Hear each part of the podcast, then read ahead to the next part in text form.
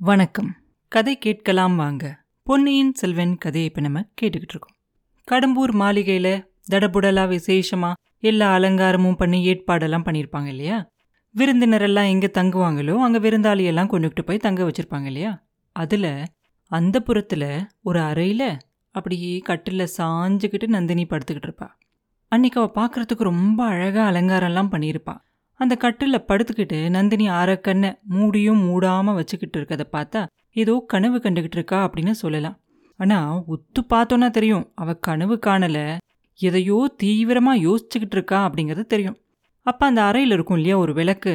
அந்த விளக்கோட புகையையே பார்த்துக்கிட்டு ஏதோ யோசிச்சுக்கிட்டு இருப்பா. திடீர்னு ஒரு பெருமூச்சு விட்டுட்டு ஆமா ஆமா நம்ம கண்ட கனவெல்லாம் இந்த புகை மாதிரி தான் அப்படியே சுழி சுழியா ஒண்ணுமில்லாம போயிருச்சு. இந்த புகையாவது அருமையான வாசனையை தருது அதுக்கு பின்னாடி. ஆனா என் கனவுக்கு பின்னாடி என்ன இருக்கு? வெறும் வேதனையும் துன்பமும் அவதூறும் கெட்ட பேரும் தான் இருக்கு அப்படின்னு முணுமுணுப்பா. அப்ப தேவி தேவி உள்ள வரலாமா? அப்படின்னு ஒரு சின்ன குரல் கேட்கும் வாம்மா வா. உன் வீட்டில் நீ வரத்துக்கு என்ன ஏன் கேட்கணும் அப்படிம்பா நந்தினி. மணிமேகலை அந்த கதவை திறந்துக்கிட்டு மெல்ல தான் நடந்து வருவா. ஆனால் கொஞ்சம் சந்தோஷமா இருக்கா இல்லையா? அதனால அவள் நடந்து வரதை பார்த்தா ரொம்ப உற்சாகமா அப்படியே துள்ளி குதிச்சு வர மாதிரி தெரியும். நந்தினி கொஞ்சம் நிமிர்ந்து உட்காந்து கட்டிலுக்கு பக்கத்தில் இருக்க ஒரு தந்த பீடத்தை காட்டி அதில் உட்கார சொல்லுவாள் மணிமேகலையும் அதில் உட்காந்துட்டு தேவி உங்ககிட்ட நான் எப்படி நடந்துக்கணும்? அப்படின்னு எங்கள் அண்ணன் என்கிட்ட சொல்லியிருக்கான். தென் தேசத்தில் இருக்க உங்களோட நாகரிகத்தை பற்றி ரொம்ப நிறையா சொல்லியிருக்கான். கேட்காம கொல்லாம திடீர்னு இன்னொருத்தரோட அறைக்குள்ளே நுழையக்கூடாது அப்படின்னு சொல்லியிருக்கான் அப்படின்பா தென் தேசத்தை சேர்ந்தவங்களும் அவங்களோட நாகரிகமும் நாசமாக போகட்டும். உன் அண்ணன் உனக்கு சொல்லி கொடுத்ததெல்லாம் உடனே மறந்துரு. என்னை தேவி அப்படின்னும் மகாராணி அப்படின்னும் கூப்பிடாத. அக்கான்னு கூப்பிடு அப்படின்னு சொல்லுவான் நந்தினி.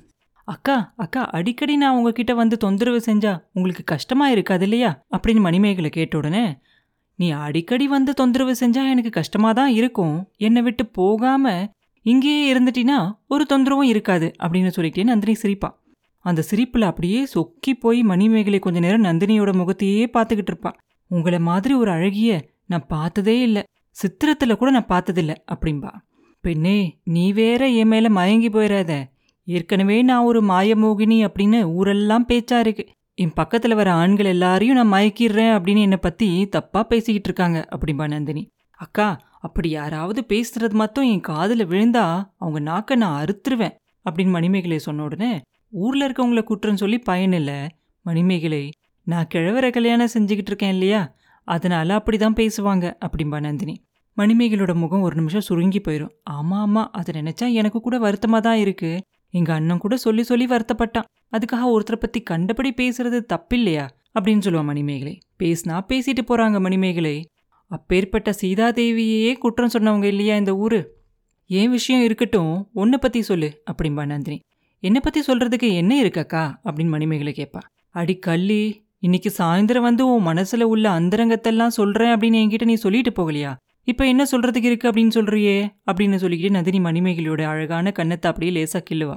அக்கா எப்பயும் எனக்கு இப்படியே இருந்துடணும் அப்படின்னு எனக்கு ஆசையாக இருக்கு.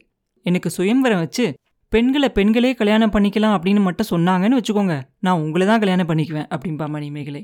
என்ன நீ பார்த்து முழுசா ஒரு நாள் கூட ஆகலை. அதுக்குள்ளே இப்படியெல்லாம் பேச ஆரம்பிச்சிட்டியே. இதை பற்றி எனக்கு சந்தோஷம்தான்.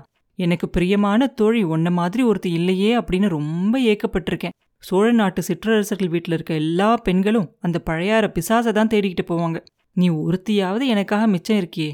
ஆனால் நீ கொஞ்ச நேரத்துக்கு முன்னாடி சொன்ன இல்லையா? அது நடக்காத காரியம். பெண்களை பெண்களே கல்யாணம் பண்ணிக்கிறது அப்படிங்கிறது உலகத்தில் நடந்ததே இல்லை.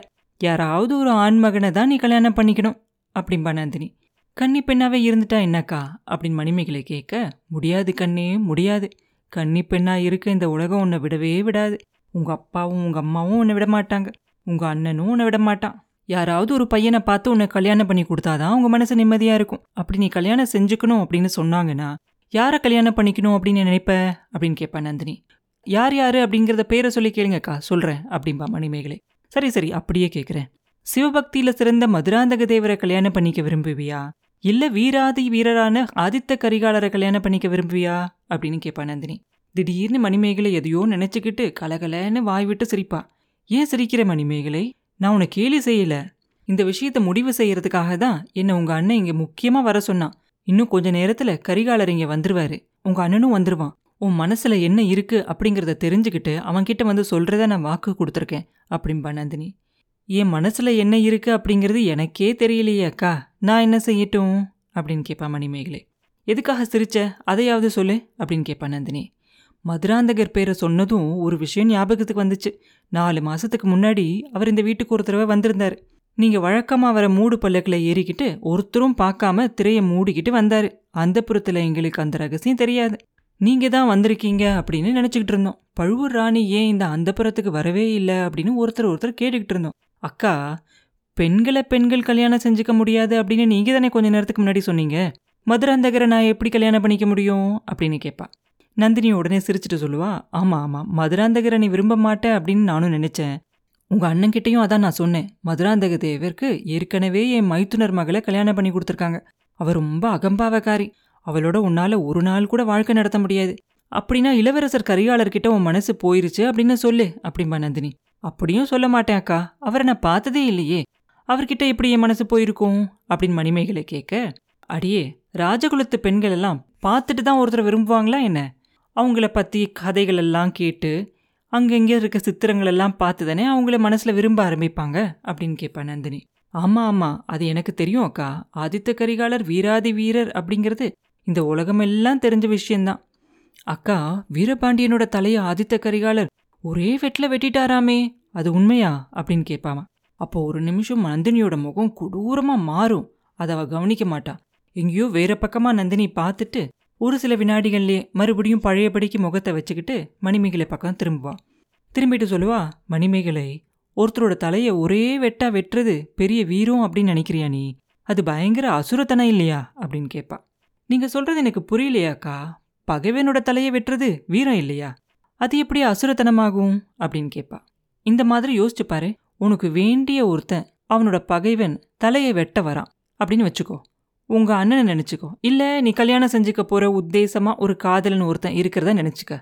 அவன் காயம்பட்டு படுத்து படுக்கையில இருக்கும்போது இன்னொருத்தன் அவனுடைய பகைவன் கத்திய ஓங்கிக்கிட்டு தலையை வெட்ட வரான்.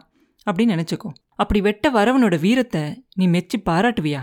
அப்படின்னு கேட்பா பழுவூர் ராணி மணிமேகலை கொஞ்சம் யோசிச்சுட்டு அக்கா ரொம்ப விசித்திரமான கேள்வி நீங்க கேக்குறீங்க. ஆனாலும் எனக்கு தோன்ற பதில நான் சொல்றேன். அப்படி ஒரு நிலைமை ஏற்பட்டா நான் சும்மா பார்த்துக்கிட்டு இருக்க மாட்டேன். கொல்ல வரவனோட கையிலிருந்து கத்தியை பிடுங்கி அவனை நானே குத்தி கொன்றுவேன் அப்படின்பா நந்தினி மணிமேகலை ஆர்வத்தோட கட்டி பிடிச்சுக்கிட்டு என் கண்ணே நல்ல பதில் சொன்னேன். இவ்வளோ புத்திசாலியான உனக்கு ஒரு நல்ல கணவன் வாய்க்கணுமே அப்படின்னு எனக்கு ரொம்ப கவலையா இருக்கு. ஆதித்த கரிகாலர் கூட உனக்கு நல்ல கணவராக இருப்பாரா? அப்படிங்கிறது சந்தேகம்தான் அப்படின்பா நந்தினி. நானும் அப்படிதான் நினைக்கிறேன். கரிகாலரோட குணாதிசயங்களை பத்தி நான் கேட்டதுக்கு அப்புறமா அவரை நினைச்சா எனக்கு கொஞ்சம் பயமாக தான் இருக்கு. என்னோட அந்தரங்கத்தை என் மனசுல உள்ளதை உள்ளபடி சொல்லட்டுமாக்கா? அப்படின்னு கேட்பா மணிமேகலை. அப்புறம் என்ன நடந்துச்சு? அப்படிங்கிறத அடுத்த பதிவில் பார்ப்போம் மீண்டும் உங்களை அடுத்த பதிவில் சந்திக்கும் வரை உங்களிடமிருந்து விடைபெறுவது உண்ணாமலை பாபு. நன்றி.